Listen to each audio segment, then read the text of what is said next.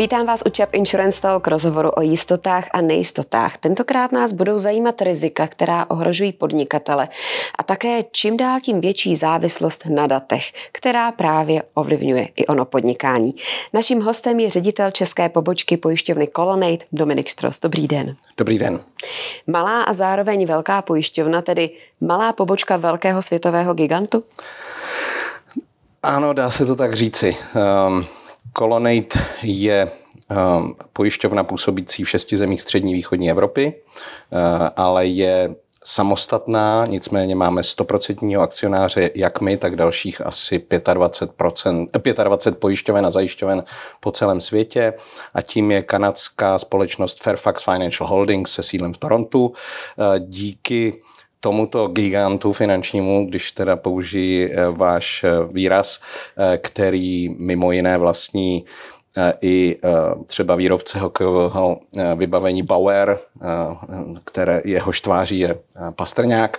Známá značka. Tak, nebo, nebo poslední léta výrobce dříve slavného výrobce eh, mobilu BlackBerry, eh, tak eh, podniká primárně v oblasti pojišťovnictví. My díky tomu máme silné zázemí, silného akcionáře. Na druhou stranu jsme plně decentralizovaní. A je jenom naším osudem a naším podnikatelským úspěchem, pokud se nám bude dařit nebo ne. Nemáme nikoho někde daleko za mořem, kdo nám říká, co máme dělat a nemáme dělat a jak to máme dělat. Je to naše osobní rozhodnutí a úspěch nebo neúspěch. Je třeba to ten hlavní rozdíl od přechodu, kdy vlastně původně šlo o australského majitele společnost QBE, od které právě kanadský majitel Fairfax Financial Holding koupil aktivity, které teď vedete. V čem je ten hlavní rozdíl? Austrálie, Kanada. Tak určitě decentralizace je ten největší rozdíl. Fairfax eh, koupil nejenom eh, pobočky QBE z Austrálie, eh, ale o zhruba rok, dva později i neživotní aktivity neživotního charakteru pojišťovny AIG. Rovněž velmi centralizovaná firma, hierarchická struktura. Fairfax naopak prosazuje decentralizovanou, ehm, plošnou, jednoduchou strukturu podnikání. Eh, rád dávám příklad, že celý tento konglomerát eh, řídí v head officeu v Torontu 30 zaměstnanců. A, a to je úžasné, jako jo, protože to, to je nejzářnější příklad toho, že veškerá odpovědnost je v těch operating companies. A vy víte, za kým mít, když s někým potřebujete komunikovat Přesně a nemusíte tak. hledat. Vy jste se od začátku zaměřili na podnikatele. Proč? Tak je to eh, dáno um, historií uh, uh, a záběrem pojišťoven, poboček pojišťoven QB a AIG, uh, které se cíleně zaměřovaly na podni- pojištění podnikatelů. Um, je to dáno i tím, že upisovatelé, zaměstnanci eh, naší pojišťovny, kteří eh, přišli z těchto dvou bývalých, eh, mají hlavní znalosti a odbornou zkušenost právě v oblasti pojištění průmyslu a podnikatelů. Jak se mění rizika pro podnikatele? No tak bohužel nežijeme úplně v ideální době a ta škála těch rizik se změnila velice eh, eh, moc v posledních, bych řekl, čtyřech, pěti letech. Um, asi na první místo, eh, kromě toho, co se děje nyní a toho nejhoršího na východ od nás, sice války v Ukrajině a s tím spojených hm, tragédií, případně dopadů ekonomického charakteru, bych vyzdvihl digitalizaci a, a vliv teda moderních nástrojů digitalizace a internetu na, na naše podnikání. To jsou asi z mého pohledu dva nej, nej, nejrosá, nejdůležitější a nejnebezpečnější aspekty rizik, kterým podnikatele čelí. čili kybernetická rizika. Uvědomují si to podnikatelé? Dá se proti tomu vůbec pojistit? Já si myslím, že už si to musí uvědomovat úplně každý. Množství hackerských útoků, kterým čelí ať už soukromí uživatelé nebo podnikatelské subjekty, eh, a to nejenom v letošním roce eh, v souvislosti s válkou na Ukrajině, eh, ale i v letech předcházejících, je enormní.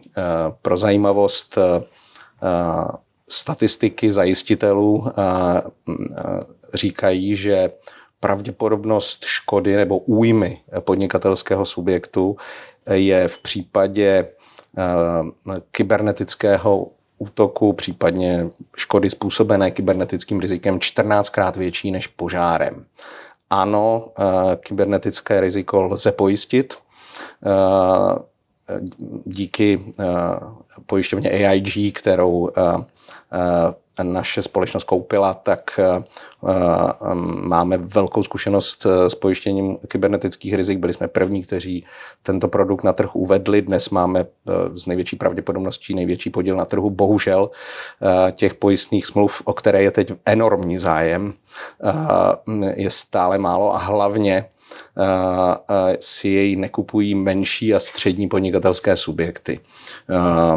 Já odhaduji, no, my odhadujeme, že na trhu je k dnešku zhruba 300-400 smluv pojistných na pro pojištění proti, proti kybernetickým rizikům. To je velmi málo, když si uvědomíme, kolik je tady podnikatelů.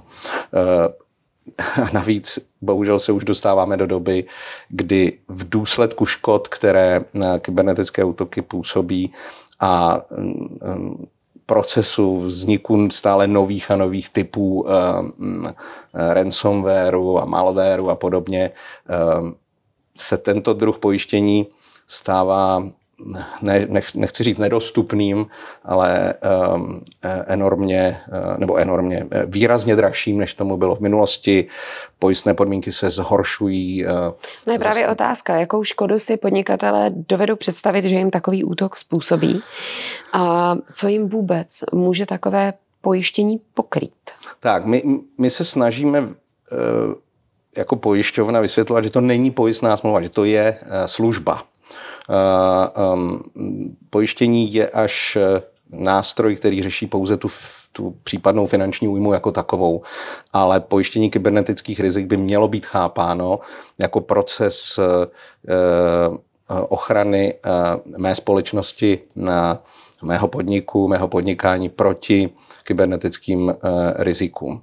Začínáme díky tomu, že máme jako jediní na trhu exkluzivní spolupráci s, eh, s um, expertní společností, která se zabývá jakožto IT firma, teda kybernetickými útoky. Začínáme auditem uh, u zákazníka. Ten uh, by měl zákazníkovi doporučit nějaké úpravy jeho, jeho, jeho zabezpečení, jeho vlastního zabezpečení a nám dává informaci o tom, jestli ho vůbec jsme schopni pojistit a, a případně za jakou cenu v důsledku toho, jestli své zabezpečení zlepší.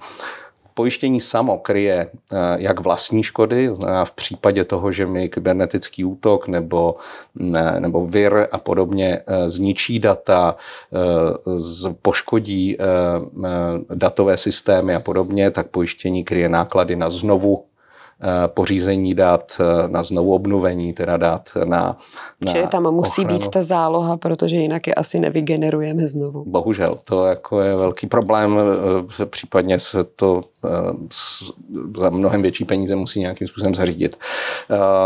Kryje to i škody vůči třetím osobám, protože eh, žijeme v době eh, mnohem přísnější eh, legislativy týkající se ochrany osobních údajů, která sebou v případě jejich úniku, což může být důsledek kybernetického útoku, nese například pokuty mm, nebo mm, výplatu očkodného za, za újmu, která, která vznikla třeba únikem osobních dat a podobně. Opět pojištění kybernetických rizik takové náklady a takové újmy kryje. Říkáte ale, že těch pojistných smluv je zatím skutečně jen velmi málo. Co se tedy podnikatelé pojišťují nejčastěji? Podnikatelé si, já řeknu, tradičně si pojištějí osobní auta. Služební vůz generálního ředitele bývá pojištěn nejlépe. A, um, to asi není úplně v pořádku, eh, když eh, jezdí generální ředitel nebo generální ředitelka eh, v autě za 2 miliony a má výrobní podnik, který má hodnotu miliard, případně pracuje s kreditní linkou od bank. Nicméně za 25 let, řekněme, vývoje českého pojistného trhu se, se povědomí i díky Eh, České asociaci pojišťoven a asociaci českých pojišťovacích makléřů eh, výrazně zvýšilo, takže podnikatele si, si již standardně pojišťují majetek eh, pojištění přerušení provozu způsobené škodou na, na pojištěné majetku, odpovědnost za škodu způsobenou vlastní činností, případně výrobkem vůči třetím osobám, přepravu zboží a podobně. Přerušení výroby, velké téma po nové zkušenosti z covidové pandemie. Změnily se tam nějak možnosti, podmínky, protože tehdy uh, se ukázalo, že to klasické pojištění to nekryje. To, co se stalo, tedy nařízení z hůry. Uh.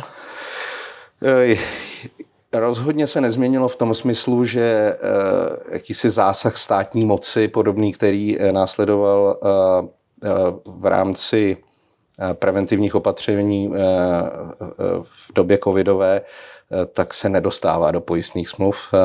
Stále platí princip a já osobně s ním souhlasím, že, že musí dojít ke škodě na pojištěném majetku, případně na, na, k majetkové škodě na okolní majetku, která znemožní výrobu, která, která znemožní provoz podnikatelského subjektu a s tím teda je spojená škoda z přerušení provozu. To, co se dělo Eh, neovlivnilo teda tento druh pojištění. My jsme tady v jednom dílu probírali, že právě by to vedlo k morálnímu hazardu, kdy stát by si řekl, může to klidně zastavit, pojišťovny to kryjí. Přesně tak.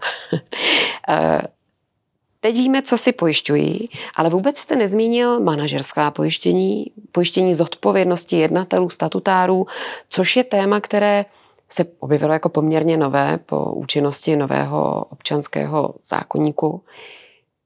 Jak na to reagovali podnikatelé? Jsou dnes manažeři běžně pojištění jako statutáři? Tak, pojištění eh, manažerské, jak jste ho nazvala, um, neboli pojištění odpovědnosti za újmu členů statuta, způsobenou členy statutárních orgánů nebo osobami působícími v, v postavení člena statutárního orgánu, je Eh, druh pojištění, který eh, eh, mohu zmínit teda po druhé, pojišťovna AIG, kterou jsme převzali, přinesla na i světový trh a, rovněž i do České republiky. O toto pojištění bych řekl, je zájem velký, hm, je, je běžným nástrojem na ochranu osob, osob kteř, kteří se podílí na vedení společností. Eh, na druhou stranu pro pojišťovnost, tedy rozšíření tohoto pojištění na trhu, opět není nějak významné. Jestliže jsem zmínil, že cyber, no, pojištění kybernetických rizik je, je, je, je stovky smluv, tak se bavíme o promilích eh, měřeno teda počtem podnikatelů. Pojištění manažerů, neboli DNO, tomu říkáme Directors and Officers Liability, je eh, možná procento, dvě, víc ne. Ano, toto pojištění jak v důsledku nového občanského zákonníku, tak zákona o obchodních korporacích, který, pokud se nepletu, byl přijat zhruba ve stejné době. Je 2016, tak, máme. Přinesl sebou větší zájem. V posledních letech i, v, i díky covidové době složitější, složitější pro nás, pro pojišťovny. Mnohem více se my, kteří toto pojištění nabízí, ve spolupráci s pojišťovacími makléři zaměřujeme na zmapování finanční situace podniku, který o pojištění svých manažerů má zájem, na kontinuitu jejich podnikání, na to, jaké mají nejbližší plány a podobně. Jak to prakticky funguje? Protože ono je to pojištění, které sjednává firma, ale pojišťuje člena statutárního orgánu jako fyzickou osobu. Na co se to vztahuje, na co naopak ne?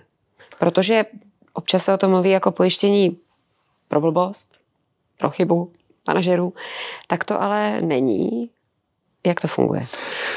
Je to tak, možná zjednodušeně někteří um, si toto pojištění jako blbostku manažerů vysvětlují, tomu tak není.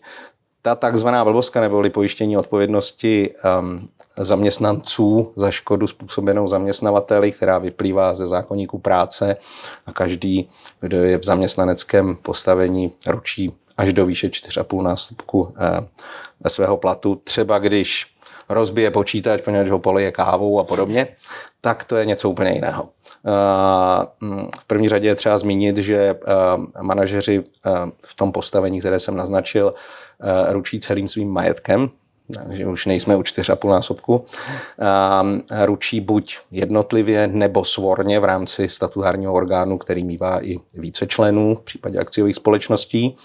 A ručí, pokud nejenom jsou v tom postavení, ve kterém e, e, jsou pojištěni touto smlouvou, ale zároveň pokud to, co nastalo, a ta újma nastala, nikdo asi nepochybuje, že když někdo vznese nárok, protože mu vznikla újma díky tomu, že protistrana něco způsobila nebo nespůsobila, to nechť roz, rozluští někdo jiný, tak ta škoda tam je, újma tam je u té třetí strany.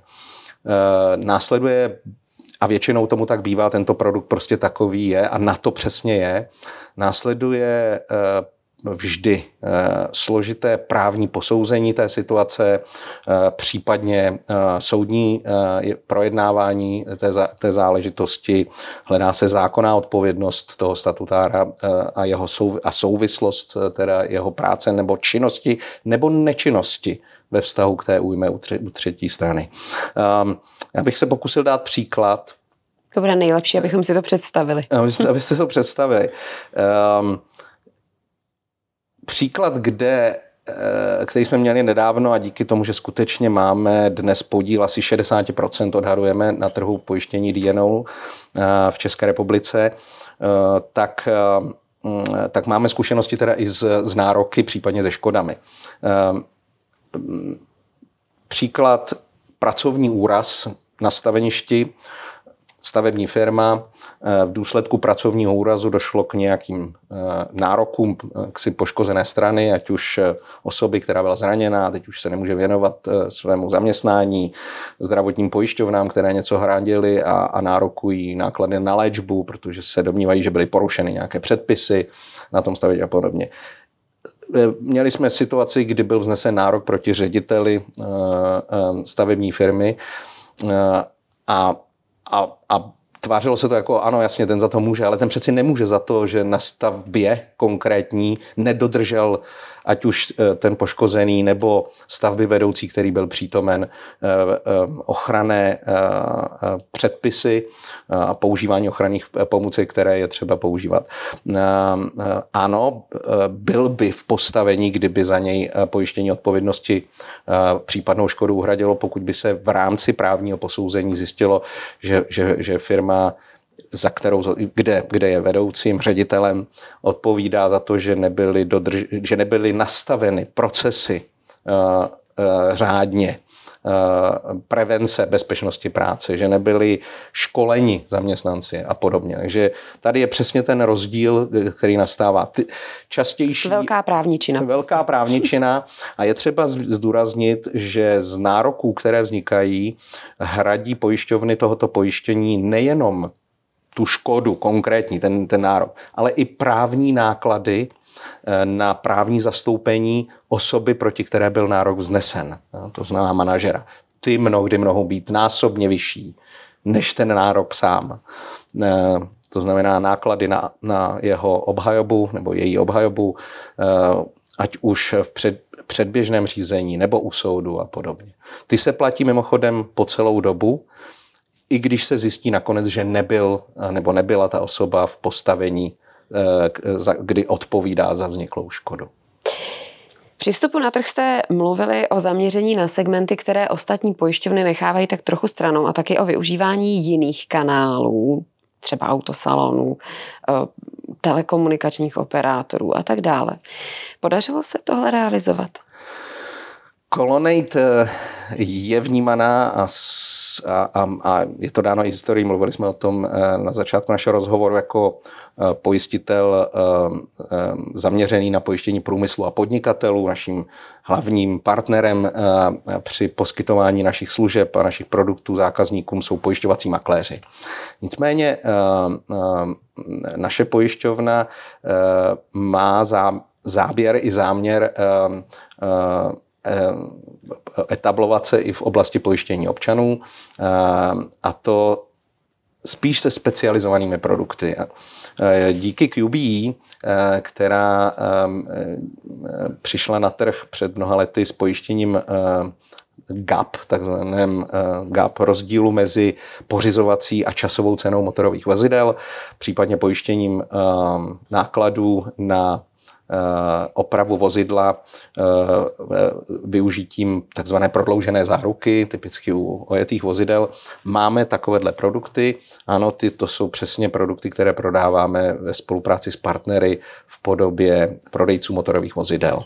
Eh, pojišťujeme i Eh, osoby eh, na... Eh, nebo třeba mazlíčky. Domácí. Nebo třeba mazlíčky. Teď nově asi dva, tři roky distribuujeme pojištění domácích mazlíčků, které chráníme proti úrazu a nákladům na veterinární péči, nemocem a podobně. Jsem rád, že mám ve společnosti kolegy, kolegyně, kteří sami se, se chovají k tomu produktu, jako kdyby to bylo jejich vlastní, protože mají doma své mazlíčky a, a, a vědí, kolik náklady na péči stojí tam využíváme eh, eh, ať už digitální online eh, prostor a ne, v kombinaci s telemarketingem. I do budoucna v současné době dokončujeme pilotní investici do digitalizace, která na, na, na novou úroveň převede naše možnosti distribuce online. Dominik Štros z Malé velké pojišťovny Kolonit. Děkuji za rozhovor. Moc děkuji za pozvání. Taková byla další epizoda Chap Insurance Talk. Pokud vás zaujala a chcete si poslechnout další z našich rozhovorů, najdete je na YouTube kanále České asociace pojišťoven anebo ve své oblíbené podcastové aplikaci.